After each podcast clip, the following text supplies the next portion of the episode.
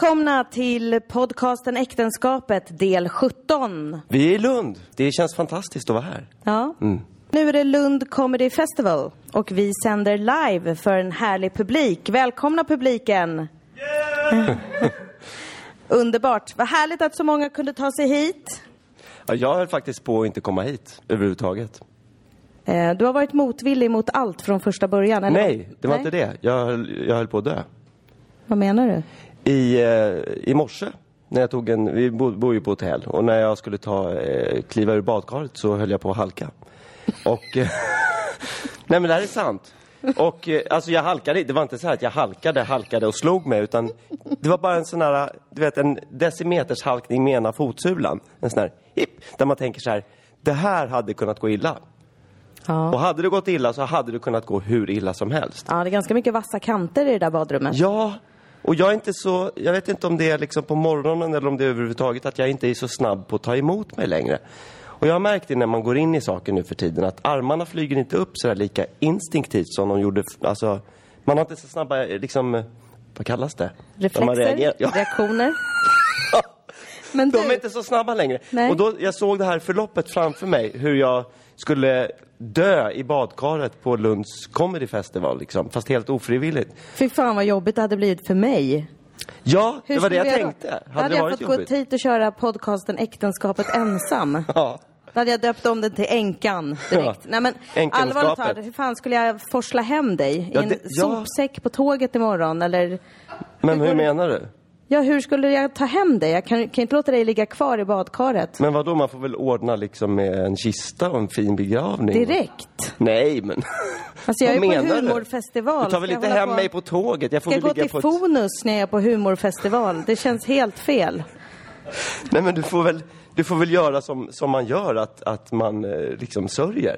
Man kanske inte åker hem direkt till exempel. Nej, jag känner att Man jag kanske skulle... Jag, kvar. jag skulle inte... Man stannar väl för fan kvar? Vet du Tobias, jag skulle fan inte sörja. Jag skulle bli arg på dig. Så jävla dålig timing. När man äntligen har en barnfri helg, åker på humorfestival, så halkar du i badkaret och dör. Det skulle kännas som ett jävla hån mot mig, vet du det? Ja, det är möjligt. Och det skulle vara rätt Ja. åt dig. Men Nej, jag, ja, jag är glad att du tar upp det här själv med dina dåliga reaktioner och sådär. För jag tror att allt hänger ihop med din ålder, att du har börjat se dåligt och också att du faktiskt säger själv att du går in i saker. Ja. Du brukar ju hävda att du inte går in i saker, men du brukar ju trampa mig på tårna och sparka på mig och sådär. Jag är glad Jag att tycker du... sakerna går in i mig. Ja, men jag är glad att du själv tar upp det, för det visar ju att du ändå är medveten om Ja, men det något händer sätt. jättemycket med mig nu för tiden. Jag har börjat komma till massa olika insikter. Faktiskt. Oh. Jag kan inte nämna någon just nu. Men, Nej. Ja. Men det här med din försämrade syn, det har ju gått väldigt snabbt här påstår du. Ja, jag, eh, ja, det är faktiskt ganska eh, jobbigt. Ett tag så tänkte jag att det var för att jag hade använt salva. Och ibland när man har så ansikts... Jag använder inte salvor så mycket för jag tänker inte att man ska behöva det. Liksom. Eller jag vet inte varför, men jag tänker att det är dåligt att kroppen själv ska producera salva, salva så att säga. Men, Inte vilken salva som helst, men ja. sluta.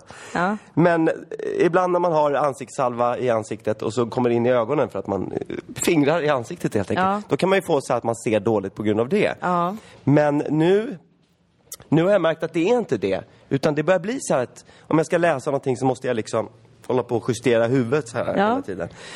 Och då tänker jag att det har, eh, att det faktiskt, jag har alltid haft fantastisk syn. Ja. Ända tills för ungefär två veckor sedan. Ja. Och det har gått så jävla fort. Och då tänker jag så här, om det är så att man har väldigt bra syn ganska länge, för en del får ju sämre syn när de är 10, 10 12. Det normala är kanske vid 30 eller efter 27, 28 att det börjar dala. Men för mig, jag har ju haft fantastisk, alltså superhjältesyn tills jag var 45. Ja. Och då, det här är faktiskt sant. Alltså jag, kan, jag, kan, jag kunde läsa, em, om någon läste Bibeln inne i den lägenheten som är på andra sidan gatan, så skulle jag kunna se exakt ja, var de låg någonstans. Vilket evangelium och liksom text. Nästan. Så Har du haft- fruktansvärt bra. Har du haft mycket glädje av den här fantastiska synen? Nej, jag, nej, jag har kunnat skryta och liksom så här, ja, men testa mig då. Ja, sådär.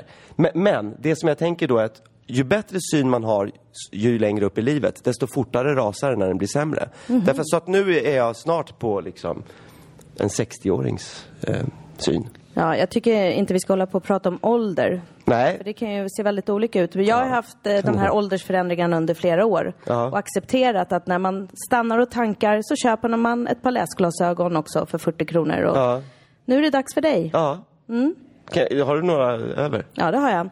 Sen är det lite roligt, du kanske kan få låna några av min mammas glasögon. För min mamma har nämligen precis gått igenom en ögonoperation. Hon har ju bytt ut linsen på båda ögonen Ja, just det. för bara några dagar sedan.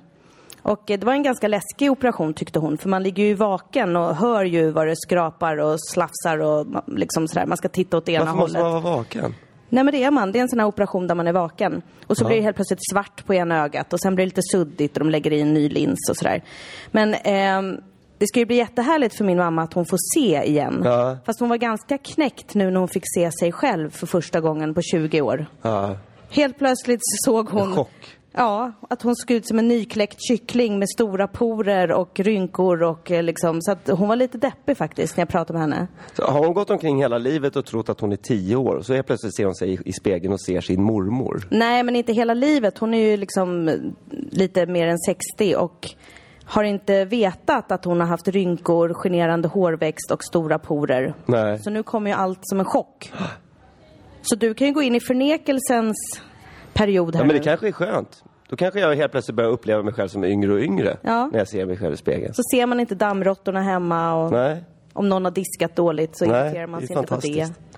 Härligt! Ja. Eh, vi är barnfria den här helgen och min lilla syster är barnvakt hemma hos oss. Eh, vi fick precis ett sms kan vi berätta här för er i publiken. Eh, det går ganska bra där hemma men eh, tydligen vill vår dotter åka in till stan och det är en massa motdemonstrationer och grejer och bråk inne i Stockholm Ja, just nu. det är ras- jag tror att Ja. det är rasister och grejer som Så att, ja. där var det tydligen något litet bråk om det. Mm. Och sen har lillkusinen då, som är på besök hemma hos oss, han har lärt vår sjuåring att prutta med armhålan. Ja, det, han, har, han har försökt jättelänge Ja. och inte riktigt knäckt koden till det där. Så det var ju jättekul. Och då har våran sjuåring kontrat med att lära lillkusinen som är fem år att rita hakkors, fick ja. vi veta. Ja. Det här blev jag lite chockad över. ja, det känns ju... Det är inte bara positivt så att säga. Nej, det är kul att de lär varandra saker, Mm. men du skyllde direkt på Simpsons och Family Guy och sa att det är sånt man lär sig om man kollar på det. Jag tror det. För att de har ju ofta ganska mycket symboler och liksom rasistgrejer och mycket nazister i judar Ja. och sånt där. Jag, men det, är- jag är inte säker. Det kan ju vara någonting annat. Men, men jag skulle tro det. Jag, jag hade ingen aning om att han kunde såna saker. Nej. Eh, jag Men- jobbar ju som lärare och ibland har jag elever som eh, man pratar om nazismen och främlingsfientlighet och Hitler och hakkors och sånt. Och faktiskt många elever till mig har trott att det har hetat hatkors. Mm. Och det tycker jag ändå är jäkligt bra. Man borde börja kalla de där korsen för hatkors. Ja, för det är det det handlar om någonstans. Ja, det är ganska bra. Ja. Men du, eh, jag måste säga att eh, en grej som chockerade mig lite. Oh, Ja. Eh, och det var att, eh, nej men jag, du har ju åkt hit till humorfestivalen i Lund i flera år. Och så det här året ville du ha med mig. För att vi du skulle... ville själv också. Ja, jo, jo, det är klart jag ville. Men för att vi skulle göra den här podcasten och för att vi skulle köra stand-up. Ja. Eh, och eh, för det första så har inte jag kört stand-up på väldigt länge. Så att eh, jag riskerade ju mitt liv kan man säga, liksom, när jag följde med. Eh, eller mitt, min, min heder och min ära kan man säga. Du var Eh, lite spänd. jag var jättespänd och eh, jag tyckte inte att jag var så himla bra.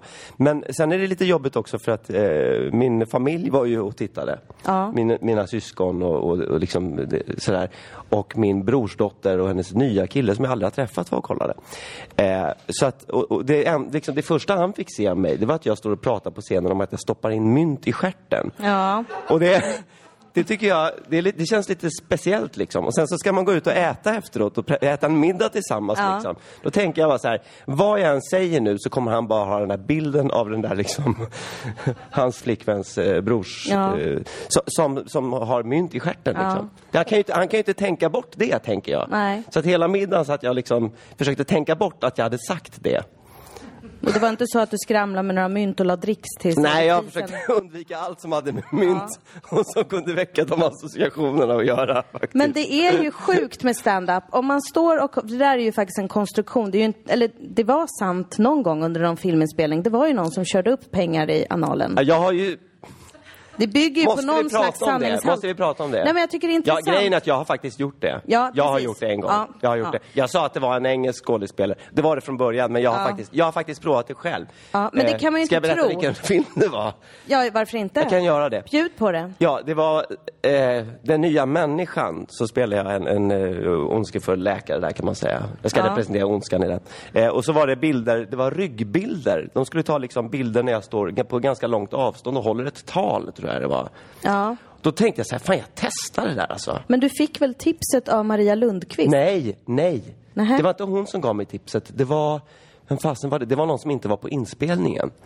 Eh, det värsta var, nej det var inte, så var det inte. Utan det var, någon, det var någon annan som inte var med på inspelningen som gav mig det där tipset. För jag sa så här, Men var det någon helt göra? random person på McDonalds? Nej, det var en "Hörru, skådespelare. För jag sa så här, jag jobbar med Maria... stjärten. Nej, det var Har en... du provat det? Nej, det var en skådespelare som, som sa så här, ja, ska du jobba med Maria Lundqvist? Ja, hon, hon är ganska, hon är bra, men hon är också väldigt bra på att synas. Alltså hon, hon, hon, tar, hon kan ta rätt, hon tar den platsen hon tycker att hon förtjänar helt enkelt. Och ibland kan det bli kanske på bekostnad av någon lite svagare skådespelare. Och då tänkte jag så här, fan, hon och jag ska vara i samma bild nu här ganska länge. Och hon kommer göra allt, det är jag som har replikerna, men hon kommer förmodligen göra allt för att sno fokus. Ja. För att, jag menar, hon gör, hon gör det liksom. Hon är bra. Hon plockar upp kameran och kameran plockar upp henne. Så det är en växelverkan. Men det är svårt om man inte har den rutinen helt enkelt. Så jag tänker så här, fan jag ska knäcka henne. Så då var det någon som tipsade mig om att gör så här, stoppa in ett mynt i stjärten. För då kommer du få så, du, det händer någonting med kroppen. Så att vad hon än gör så kommer hon inte kunna få fokus liksom. Så då kommer kameran stanna på dig. Så jag provade detta.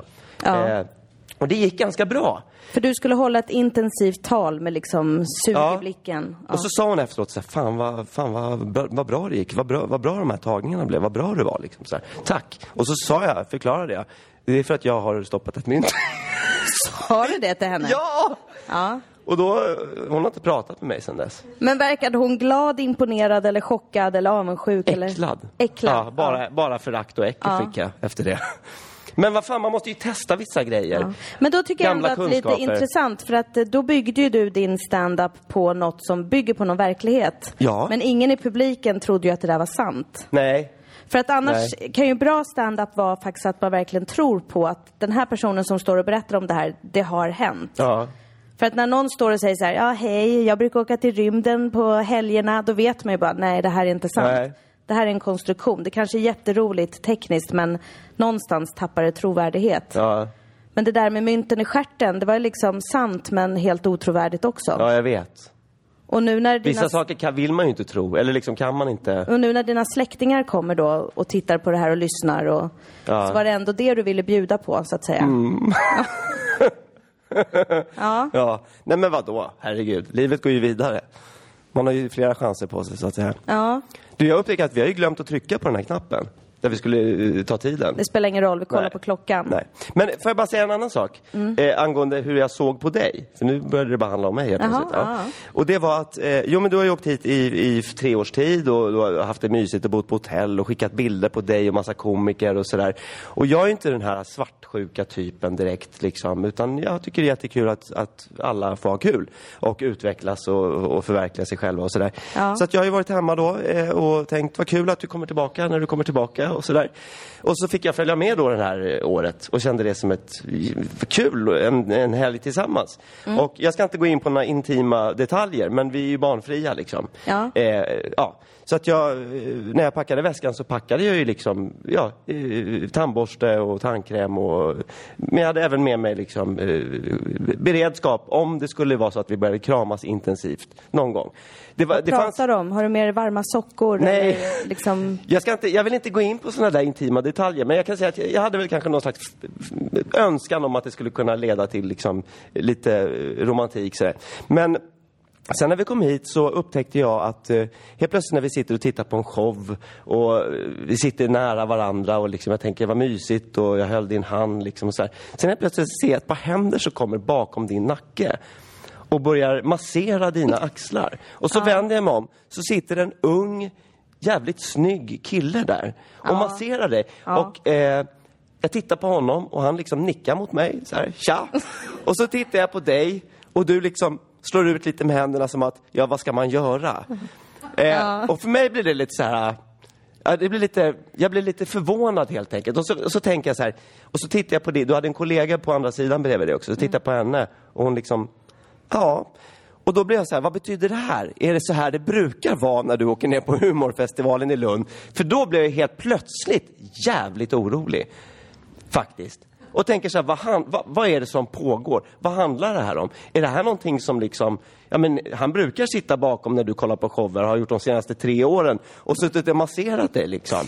Eller vad, vad, jag förstår inte. Nej, jag förstår inte heller. Jag blev jätteförvånad, fast ändå inte så förvånad. Alltså han är en ung ståuppkille som jag känner lite grann och eh, jag tror helt enkelt att han var så nervös och inte kunde härbärgera sin egen nervositet och tyckte att jag var ett bra offer. Så att du var hans kanal liksom? Jag vet inte. Och jag, jag kände så jag vill inte göra någon stor grej av det här nu för vi sitter och tittar på någon här. Så jag tänkte att han Men det är ju en ganska stor grej. Det blir ju en ganska stor grej om din man sitter bredvid dig ja. och så sitter det liksom en kille i 20-årsåldern och man masserar dina axlar och du ser inte ut att ha några problem med det. Då, då, Men alltså... hur, hur, tycker du att jag skulle ha gjort? För det här är lite intressant. Inte. Skulle jag ställt till en scen mitt när det är en komiker som står och pratar? Fast å andra sidan, det var ju en tjej som blev våldtagen i publikhavet på en konsert för inte så länge sedan. Men hon försökte Aha. säga ifrån, men jag känner att... Ni var inte där riktigt liksom? Det, det var du inte så farligt. Jag Nej. kunde stå ut. Ja. Jag känner inte att det var så Men var det, inte, var det inte lite skönt också? Nej, han hade jättehårda händer. Okej, okay, så det var inte behagligt på något sätt? Nej. Det, säger du inte bara för att liksom Nej. stryka över? Nej, och det var, det var en konstig situation faktiskt. Ja. Men vad hur hade du reagerat om jag om, om, om jag var ute på turné till exempel, teaterturné liksom, mm. som jag har varit ibland och jobbat i andra städer och sådär. Och så kommer du ner och tänker att nu ska vi ha en helg tillsammans. Och så går vi ut och käkar med min ensemble och så helt plötsligt sitter jag bredvid någon som jag spelar med och hon börjar liksom vrålmassera mig eh, liksom i, i nacken och sådär. Hur skulle du tänka då medan du satt och liksom käkade upp eh, salladen? Jag skulle nog bli jävligt sur. Ja. Men det var lite fint att jag inte blev det då kanske? Men du blev ju det. Ja, just det. ja. Nej, men det, det, är lite speciellt. Och sen, sen, måste jag bara säga, jag ska, jag ska bara äh, avrunda själva den här biten. Sen när vi kom hem så, så, så säger du att du har urinvägsinfektion. Och ja. då blir jag lite så här, är det här någonting som du hittar på nu? Eller har, eller liksom... Okej, okay. vi, vi, vi, kör med klarspråk. Vi kör med klarspråk. Det gjorde ont när jag skulle kissa, Tobias. Okay. Jag kanske hade urinvägsinfektion. Jag okay. drack tranbärsjuice och ja. drack massa vatten. Nu känns det bättre. Okej, okay, vad skönt. Ja. Bra. Men då, då släpper vi det här. Ja. Nu har vi pratat ut om det här. Ja. Jag tycker faktiskt det känns ganska skönt. Ja, skönt. Ja. Jag tänker inte säga vad jag känner. Nej. Men jag tänker på det här med fri kärlek och så, med folk som masserar varandra hit och dit. Ja. I somras så hyrde vi hus av en eh, trevlig eh, äldre kvinna. Ja. Och hon skulle åka till Berlin i över en månad, berättade hon för oss. Ja. Och då skulle det vara tomt där i hennes trädgård och så. Och hon skulle åka till någonting som I heter... trädgården? Ja, huset skulle vara tomt. Ja, och vi mm. skulle ha trädgården för oss själva. Mm. Uh, och hon berättade att hon skulle på någonting som hette ZEG. Mm. Uh, ZEG. Z-E-G-G. Det här kan ni googla på. Det står för någonting med ja, gemenskap, ekologiskt, någonting. Ja. Um, och hon berättar för oss att dit åker hon och hennes sambo och bokar in sig i kärlekshyddan. Ja. Och det här lät ju väldigt suspekt, men hon pratar vidare om att där kan man få massage, man kan ge massage, man kan ha hur många partners man vill, av vilka kön och åldrar man vill. Det var väldigt öppet. Mm. Och vi stod och lyssnade på det här och liksom undrade och sen har vi ju googlat lite på det här. Ja. Och det är alltså i Tyskland, i någon stor park eller stor skog, så är det alltså som små tältliknande trähyddor. Nej, alltså de har ju, de har ju, som jag har fattat det, så har de det finns ju ett större liksom rum där man har seminarium och liksom det, man, man pratar om hållbar utveckling och sådär. Men sen har man liksom vid sidan av en bit bort så har de eh, love huts som man kan eh, hyra, boka då. Mm. Och så går man in i de där. Jag tror man bestämmer innan vilka som ska gå in. Att man, man, man, man, man skapar kontakt inbjudan. under dagen. Ja, man kan få en inbjudan. Man kan få en inbjudan av någon att komma till kärlekshyddan ja. mellan vissa timmar. Ja. Och det finns ingen dörr. Nej. Så att man ser väldigt bra in ja. i de här kärlekshyddorna. Det ska vara öpp, öpp, öppna spjäll så att säga. Ja. ja. Och där eh, kan man då ja, göra vad man vill. Ja. Och man kan vara hur många som helst. Olika, liksom hit och dit, olika kön, det spelar ingen roll. Alltså, man, man bjuder in, man bjuder in, man kan få en frukost, eller man, jag det är inte säkert att jag skulle bli inbjuden om jag kom dit. Men, men eh, som det går till då, så ja, det kan hända vid frukosten, man får en inbjudan. Det kan hända vid de här sessionerna som de har som kan påminna lite om terapisessioner. Liksom. Ja. Där kan det helt plötsligt uppstå ett möte som Ja. är laddat, som man vill ta vidare till den här lilla hyddan och utforska närmare. Eh, man kan, det, det som jag tyckte var lite intressant och som satte mina liksom, funderingar igång, mina funderingar, det var att eh, hon berättade att eh, hennes man bor ju på det här, eller hennes särbo bor ju på det här stället. Så han är ju ganska varm i kläderna, eller Mm. Det är någon slags kollektiv och liten by. Ja, Sådär. de är, Ja. jag tror att de är upp till 200 personer, 100 till 200 personer där. Mm. Barn och de har liksom, allting fungerar och de odlar själva och liksom. Det, det är ett fantastiskt ställe, verkar Mm. det som. Men hon var där då på besök för att besöka honom. Och ville då bo med honom där, när hon var där och hälsa på honom. Men det fick hon inte. För att man ska ha liksom, man, man kan inte stänga in sig i partnerskap och liksom tro att man kan äga varandra eller höra ihop så. Utan kommer man dit så ska man vara liksom öppen för, för alla.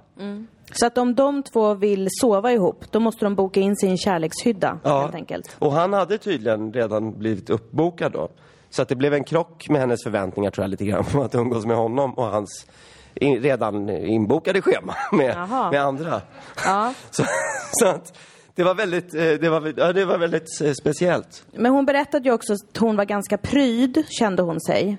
Men att hon kunde gå med på att få en fotmassage. Tantra, Om det var någon som ville ge henne det och sådär. Mm. Men eh, jag började ju googla lite på det här och det finns klipp på Youtube också. Mm. Ehm, och det verkar vara väldigt många yngre kvinnor som kommer dit och får väldigt många inbjudningar till kärlekshyddan av äldre män. Ja, det är nog ganska vanligt. Ja. Man undrar ju ändå lite vilka det är som söker sig dit till det här.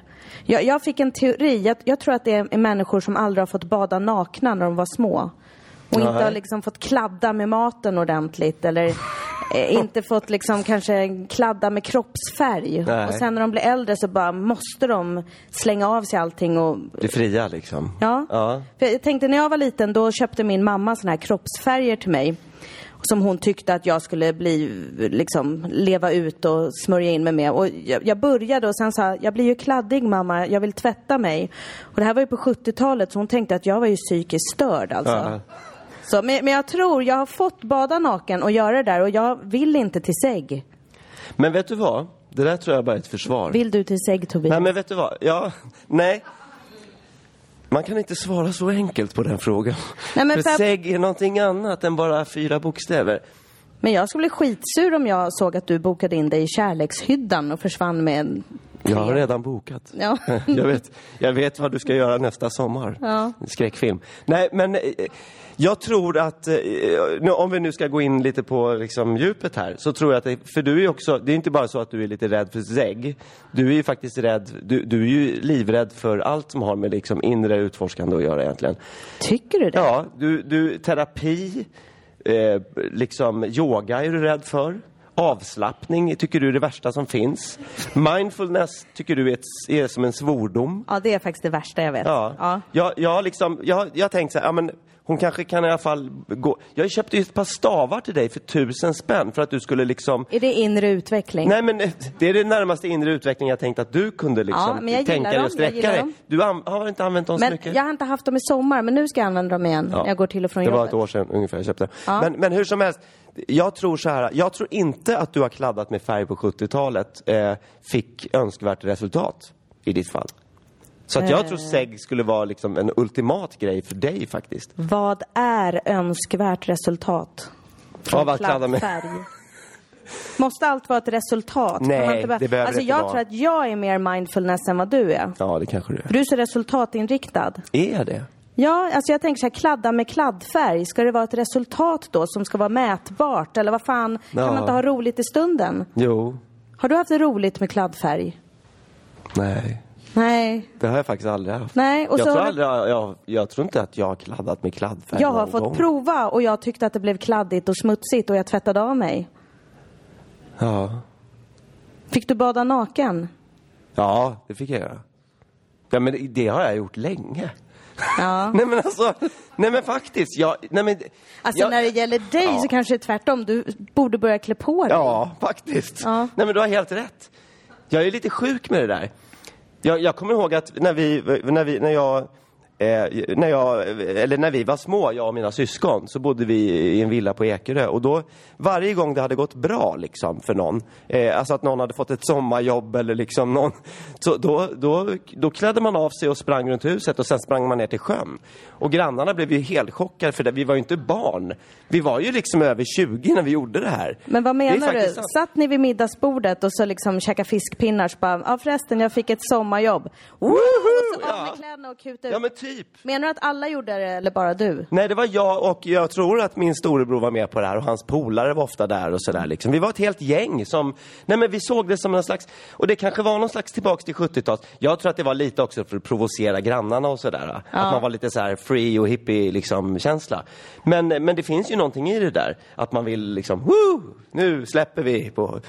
Men det är inte att du vill visa upp dig då? Nej, det var, skulle jag, var, nej, det fanns väl inget att visa upp direkt. Nähä. På, på vilket sätt menar du då? Nej men eh, visa upp snoppen eller? Nej, jag har aldrig haft någon liksom, det- speciell... Det är väl en del som gillar det har jag hört. Att visa snoppen? Du menar att man är blottare? Ja, någonting sånt. Du vill ju att man ska titta Jag skulle på inte dig. kalla mig själv blottare alltså. Jag skulle kunna kalla mig själv mycket men inte blottare. Nej, Nej. det tycker jag nog inte. Nej. Men det finns någonting i det där som kanske är, ja... Vart, vart är vi på väg nu? Jag vet inte. Jag, jag tänkte på, vi såg en film nyligen som heter So this is 40. Vi hade fått ett filmtips av en kompis som sa att den var så rolig. Och vi tyckte, ja en amerikansk film, So this is 40. Men så såg vi den i alla fall. Och jag skrattade generat flera gånger för jag tyckte att de på pricken visade hur vi är. Och då har jag ändå någonstans trott att vi inte är riktigt som alla andra. Men bara det där att när de sitter i sängen och ska prata om hur de ska planera någonting så sitter mannen och bara fiser rakt ut när de försöker ha ett djupt samtal. Ja. Och hon är lite såhär, men vad håller du på med? Nej men fortsätt snacka, det gör ingenting. Ja i alla fall, ska vi åka till... Så bara, och jag var så här, men det här är ju inte klokt. Det är ju precis som vi har det hemma. Och du var så här, ja, tror att jag är unik eller? Så det här är alla män. Ja. Men det har tagit mig 44 år att förstå det. Ja, men jag tyckte det var så skönt. Jag, på det sättet, jag tyckte inte filmen var särskilt rolig. För jag ser inte humorn i det där liksom.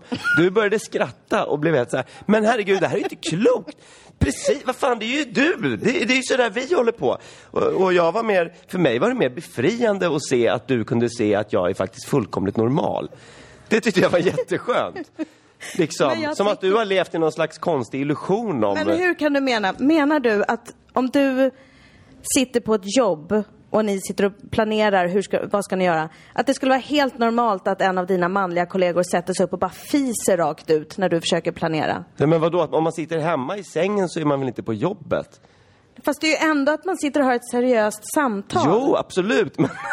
Jag kan inte tänka mig att det är så himla många tjejer som skulle ta det fokuset när man sitter och pratar om hur ska vi göra med det här och det har varit lite knepigt. Fast grejen är att jag skulle inte ha några problem med det. Jag skulle inte ha några problem om du gjorde det. Jag vet att barnen, barnen kan ha det, men... men jag tycker det är helt jag förstår, sjukt. ja men grejen är så här, att- ja, jo. Skulle du bara säga, Ja, men höja ska man- rösten och överrösta lite? Nej men så här är det, alltså man går omkring och, sen, man går omkring och spelar Fortsätt prata, bry dig inte om mig.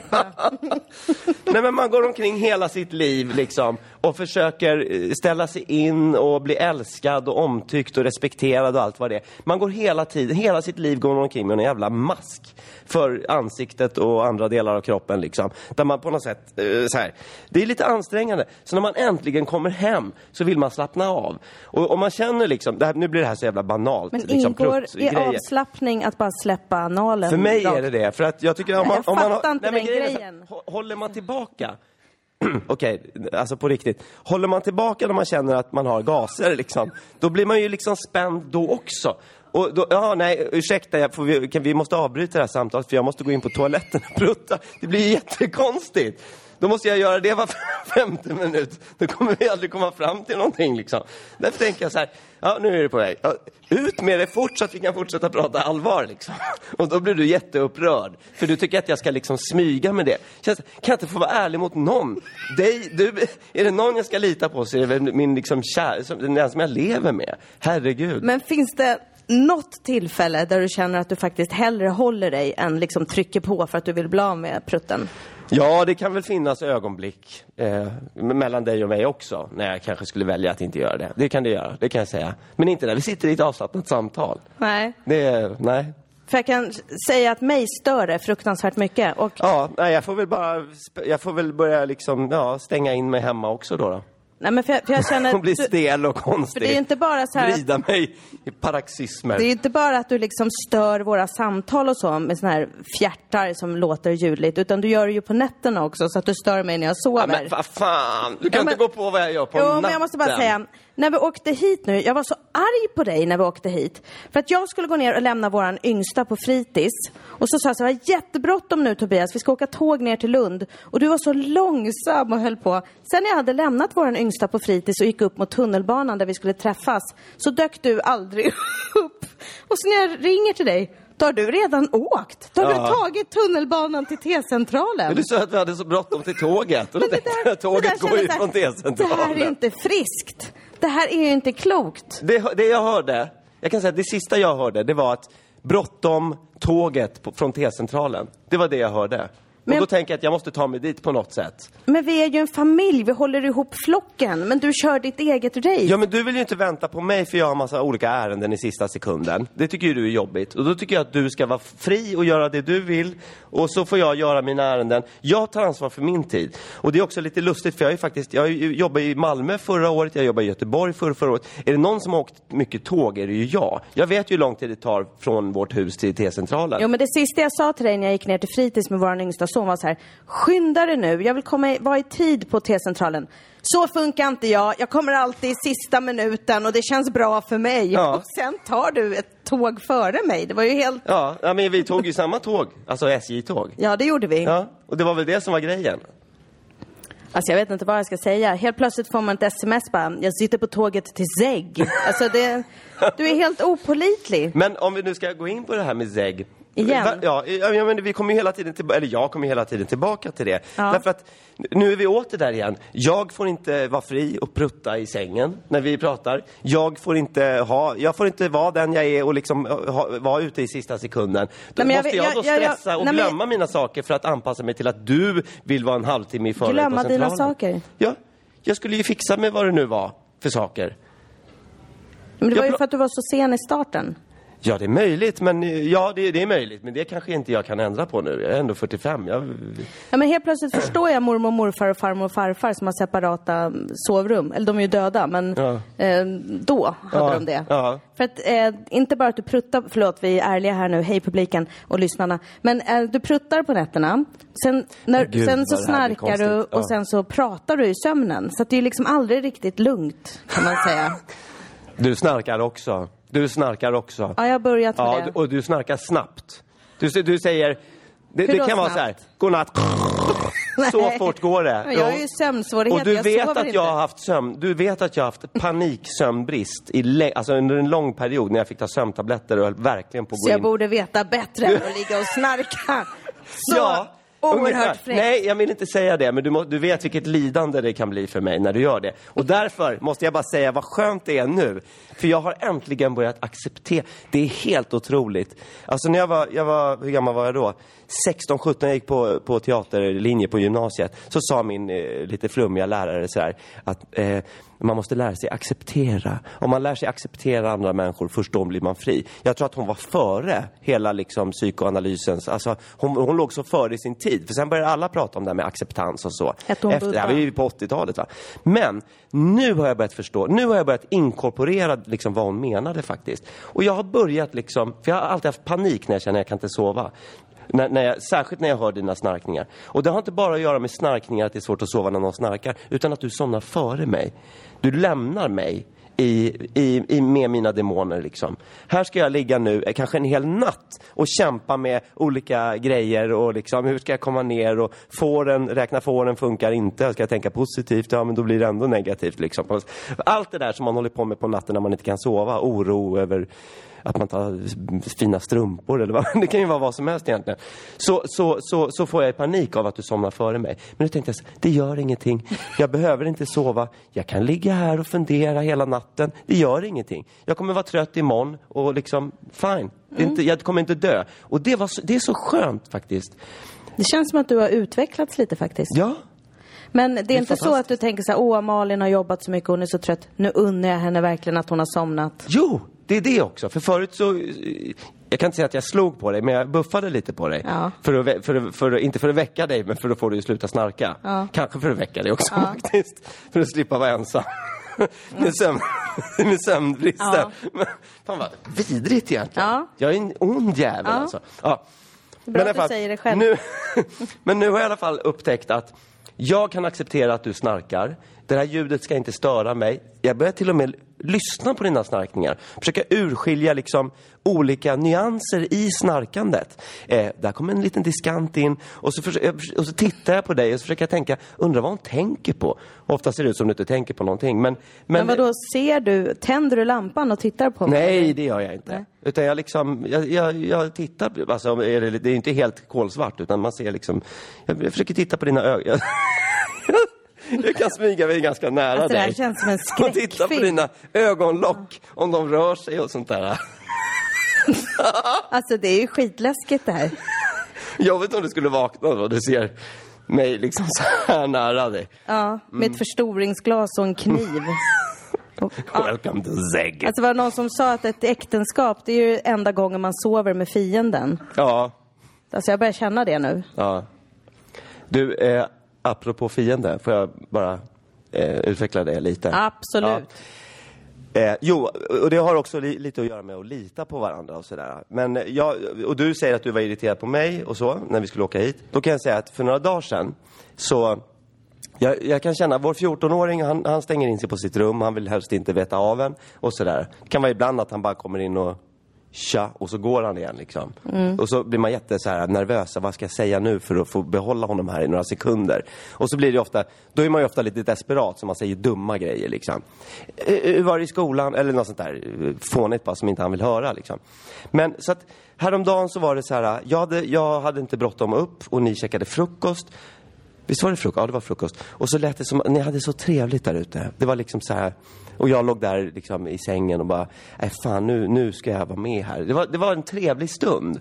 Det, var liksom, det hade varit en vecka med ganska mycket bråk och konflikter och tjat. Och så äntligen blev det en lugn stund. Fast jag var inte med. Då kände jag, jag måste vara med i den här trevliga stunden. Så jag gick ut till frukosten och satte mig ner. Och så tänkte jag så här, nu ska inte jag dra igång någonting liksom, eller säga, vad trevligt ni har det, eller försöka liksom eh, förstöra det här ganska fina eh, ögonblicket. Utan jag, jag smög mig, jag hade fortfarande pyjamasen på, jag smög mig in vid frukostbordet, hällde upp lite yoghurt och müsli och satte mig ner och bara skulle delta liksom, Liksom, genom att liksom så här, bara vara en del av allting. Och så råkade jag spilla lite på min pyjamas. Ja. Ja. Du, ja, ni vet, ni fattar. Det liksom, ja, det, var, det dog. Det, det började göras narr. Det började liksom, ah, fy fan vad du är äcklig. Och, och så liksom, det var bara lite, det, jag spillde inte mycket, det var bara lite, lite yoghurt liksom. Så jag tog så här. Nej och- men vänta, det var, där- det var både på pyjamasjackan och på det byxorna. var en liten fläck på pyjamasjackan och en liten fläck på byxorna. Så jag tog väl lite så här och så sög jag lite på det där och liksom försökte få bort det där liksom. På ett lite fint sätt, kan jag säga. Ja. Samtidigt som du tittade alla i ögonen Nej. och log. Och Nej, var så här, ja. Såg ni allihopa, här är jag. Jag ville, nej, jag tror att jag ville vända ögonblicket till att det skulle bli liksom fokus på mig till att fortsätt ni och med ert trevliga mys, familjemys liksom. Men allt fokus hamnade på mig. Det blev pajkastning, det blev liksom, det slutade med regelrätt mobbing faktiskt. Att ni gav er på mig allihopa och gjorde narr och fy fan vad äcklig du är och garva liksom och gadda ihop er mot mig. Och helt plötsligt så blev det liksom, kände jag så här, nej, jag kan inte delta liksom. Det, jag får inte vara med i det roliga. Och man kan tycka att det är roligt, men det blev också så här, för mig blev det någon slags Eh, ja, nu, nu kommer vi in på lite djupare vatten, men för mig blev det en ganska liksom, så här, eh, existentiell faktiskt upplevelse. Jag, jag var det gick ganska långt det här. Det slutade med liksom, att jag började ifrågasätta er och ju mer jag försökte liksom, ta den här situationen på allvar och faktiskt sen, nu får ni sluta. Nu är det inte roligt längre. Okej, jag spillde, liksom, ni spiller ofta, eh, nu har vi trevligt liksom. Men det var kört, ögonblicket var kört. Och allting riktades mot mig. Och, och jag, jag, upp, jag är ju överkänslig såklart, och det vet jag om. Men jag upplevde det som regelrätt mobbing. Eh, och ni slutade inte när jag bad er att sluta. Det fanns liksom inte stopp, den här stoppsignalen liksom. Så till det slutade med att jag fick gå därifrån. Så jag gick och la mig i sängen igen. Eh, och liksom, ja. Vad, vad har du att säga till ditt försvar? Jo, jag, jag tycker det är jätteintressant för att hade det här varit ett mobbingärende i skolan, om man skulle höra båda parter, så skulle mobbarna, alltså jag och våra tre barn, vi hörde aldrig att du sa stopp, det här tycker inte jag är roligt, utan vi upplevde det som att du dök in, tog allt fokus och liksom gjorde en rolig grej av att du hade spilt. Ja. Men det slutade med att du rusade därifrån och kände dig otroligt utanför Kränkt och och- mobbad. ja, ja. Och vi förstod aldrig riktigt hur känslig du var. Nej. Eh, så att vi har lite olika versioner. Ja, ja, det skulle inte hålla i en domstol liksom. Nej, och vi är hemskt ledsna att du kände sådär, men vi ska försöka att inte göra om det. Men ehm, Men nu sitter ju du här själv. Du kan ju inte representera alla liksom. nej, jag, jag tror att vi alla blev förvånade att du blev så arg och rusade därifrån. Ja, jag blev förvånad själv kan jag säga. Men, men det var någon slags självförsvar tror jag. Ja, men det kan väl vara så i en familj? Både för en pappa kan jag känna. Ja, men man... kan, det kan vara så, men ska det vara så? Det, det jag försöker säga är, är så här. Det jag egentligen försöker säga tror jag, det är så här. Jag tror att man är så van, man är så van vid olika roller. Att man har olika roller inför varandra liksom.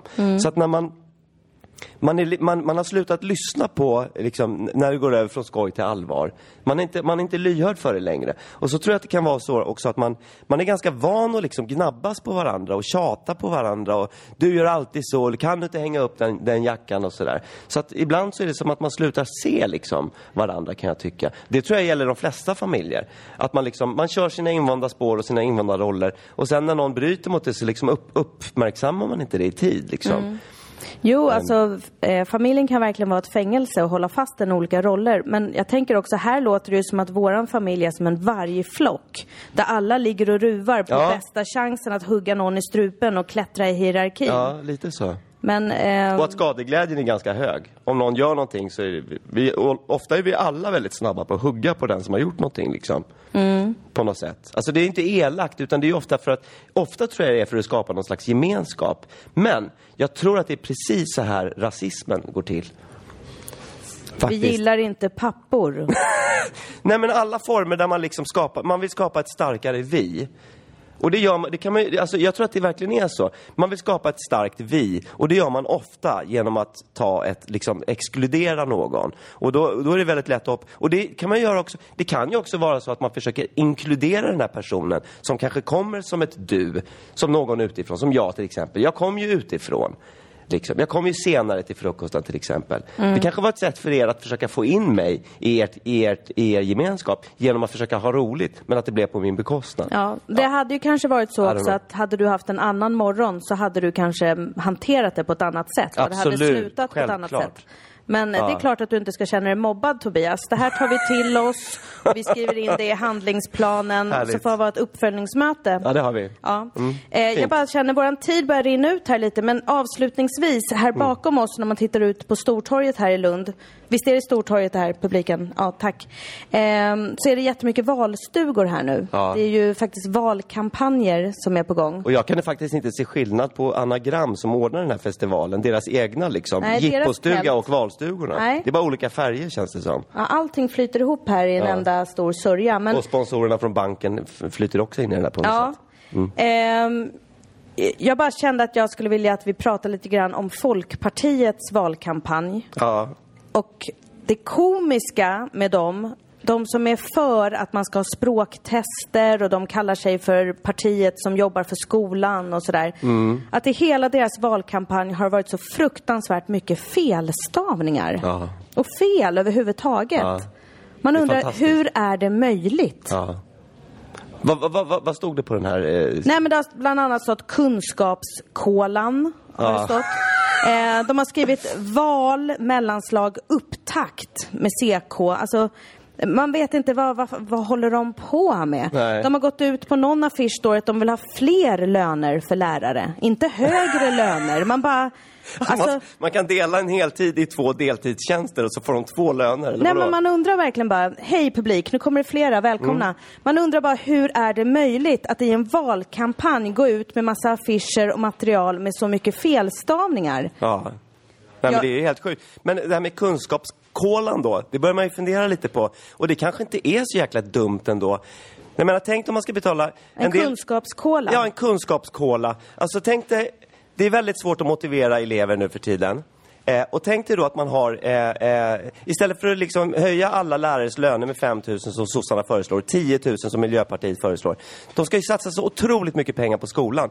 Tänk om man bara kunde dela ut en kunskapskola till varje elev. Som innehöll all kunskap som de behöver. Det skulle ju vara fantastiskt. De skulle ju älska att käka den där kolan. Så jag tror att de, de är något på spåren här. Ja, Det där- kan innehålla också lite koncerta och sånt där mot de som har ADHD. Liksom. Man kan plocka in allt, allt möjligt i den här kolan. Så får man lugn och ro i skolbänken. De kanske inte ens behöver gå till skolan. De kan bara sitta hemma och käka en kunskapskola. Det beror på lite vad man har för syn på kunskap. Kan man liksom få i sig all kunskap man behöver genom en enda liten kola? Ja, varför inte? Det är ju fantastiskt. Eller är det så att man ska motivera eleverna att när de har gjort någonting bra, då ska de få en kola? Ja, Nu har du lärt dig något, här får du en kunskapskola. ja kan det vara. Som en liten belöning. Ja. Ja. Jag, jag- jag börjar undra om det är någon infiltratör som håller på med sabotage i Folkpartiet. Någon Ja. som liksom säger ja, jag är folkpartist, ja, visst, heja. Och sen går in och liksom gör massa små tryckfelsgrejer. Jaha, som en slags eh, sabotör alltså? Ja, en tryckfelsnisse. Ja, kan det en vara. kommunist eller en miljöpartist som liksom har klätt ut sig och säger att han gillar Folkpartiet och sen bara förstör allting. Birger Schlaug har satt på sig en Jan Björklund-mask liksom och går in i tryckeriet. Ja, men de är rätt lika faktiskt. fel. Alltså vad, vad har hänt med Birger Schlaug? Jag har inte sett honom på jättelänge, men jag har för mig att han har sån här glugg mellan tänderna. Ja, det har han fått nu. Det skulle kunna vara Ja. faktiskt. Det är, det är en tanke. Ja. Du, får, får jag bara säga en grej om, eh, eh, en, en, eh, kort bara. En, en, jag fick ett brev på posten häromdagen, handskrivet till Tobias Aspelin på ett vitt kuvert. Så Ingen avsändare. Ingen avsändare. Oh. Jag blir jättenyfiken för det var ju, då tänker man det här är ett personligt brev. Det får jag aldrig Kanske längre. en festinbjudan. Kan, vad som helst. Ja. Jag öppnar förväntansfullt det här brevet, tar upp ett papper som är fullkomligt vitt. Det står ingenting på det här pappret. Eh, och jag bara, herregud, det här är ju skitspejsat alltså. Och då tänker man så här, då börjar man tänka så här, antingen så är det någon som har skickat någonting, en massinbjudan till någonting eller någon reklam, liksom från något mindre företag som inte har råd att liksom förtrycka min, min text sådär. Eh, och att det har kommit bort då i kopieringsapparaten, liksom själva innehållet i brevet. Eller så är det någon som vill hota mig på något sätt. Och säga, du, typ, du vet inte vad som kommer att hända dig för det är helt vitt här så det är inte ens ett hot utan det är bara i ditt huvud som det blir ett hot. Så nu jävlar blir du rädd liksom. Men jag valde att tolka det här positivt då, för det ska man, ska man ju göra. Eh, så jag tänkte så här, men gud, det här, det här kanske är liksom, det här kanske är en symbol. Det här kanske, jag har ingen, alltså någon måste ju ha sänt det här och haft en tanke med att sända det till just mig. Men jag tänkte så här, tänk om man, för det, det finns ju så lite magi i vår tid tycker jag. Vi tror inte på mirakel längre, vi tror inte på magi. Jag tänkte så här, men tänk om det här är ett tecken. Det här är ett tecken. Nu har du chansen. Nu har du chansen att fylla det här vita pappret med vilket innehåll du vill. Jag kan börja om helt på nytt. Jag är ett oskrivet blad och liksom idag börjar mitt liv. Brukar man inte säga att det är barn som föds som oskrivna blad? Du börjar ju precis få lässvårigheter och dålig syn. Nej, och du börjar menar du att det är mina börjar ju- lässvårigheter som gjorde att jag inte såg vad, det stod på det vita pappret? Ja, men det är det jag undrar. Du börjar ju förfalla både mentalt och fysiskt. Det här tomma bladet måste ju snarare betyda att snart är du intet. Du menar det? Nej, så tänker jag. Att mitt liv har liksom, det har raderats nu. Så att nu är det bara det vita kvar innan jag går in i evigheten liksom. Ja, Med någonting sånt. Snart har du inte någonting kvar om du inte sätter ett bra avtryck. Ja, ja men då är ju det ett tecken också. På att nu har du chansen att sätta ett bra avtryck. Man kan ju tolka det på massa sätt, men jag, jag tolkar det som att det var sänt för liksom en högre makt. Så väljer jag. jag tänkte att det var någon jättebra regissör eller så som ville erbjuda dig en fantastisk filmroll, men Kom inte på vad filmen Tyvärr. hette. nej, tyvärr råkade stoppa ner fel papper och så hörde du aldrig av dig och så var den chansen förbi. Ja, så kan man ju tolka det. Det är inget att gräma sig över, Tobias. Nej, det hade varit värre om det stod Hej Jonas och så var det någonting liksom. Ehm, Ja, den dog. det hade Den, den verkligen klipper varit värst. Ja. Ja. Ja, men det är intressant att tänka på. Vem önskar du att det hade varit ifrån? Från dig. Jag hade inget att skriva. Nej, Nej jag vet inte faktiskt. Nej. Nej. Vår tid eh, rinner ut här. Vi vill tacka vår livepublik här. Tack så jättemycket för att ni kom och tack till Lund Comedy Festival. Ja, tack. Och fortsätt, fortsätt gärna att lyssna på vår podcast. Vi finns på iTunes och Soundcloud och vi heter, vad heter vi? Aktenskapet eller? Ja, podcasten Äktenskapet. Det står Aktenskapet på Twitter. Ja, Tack så jättemycket. tack.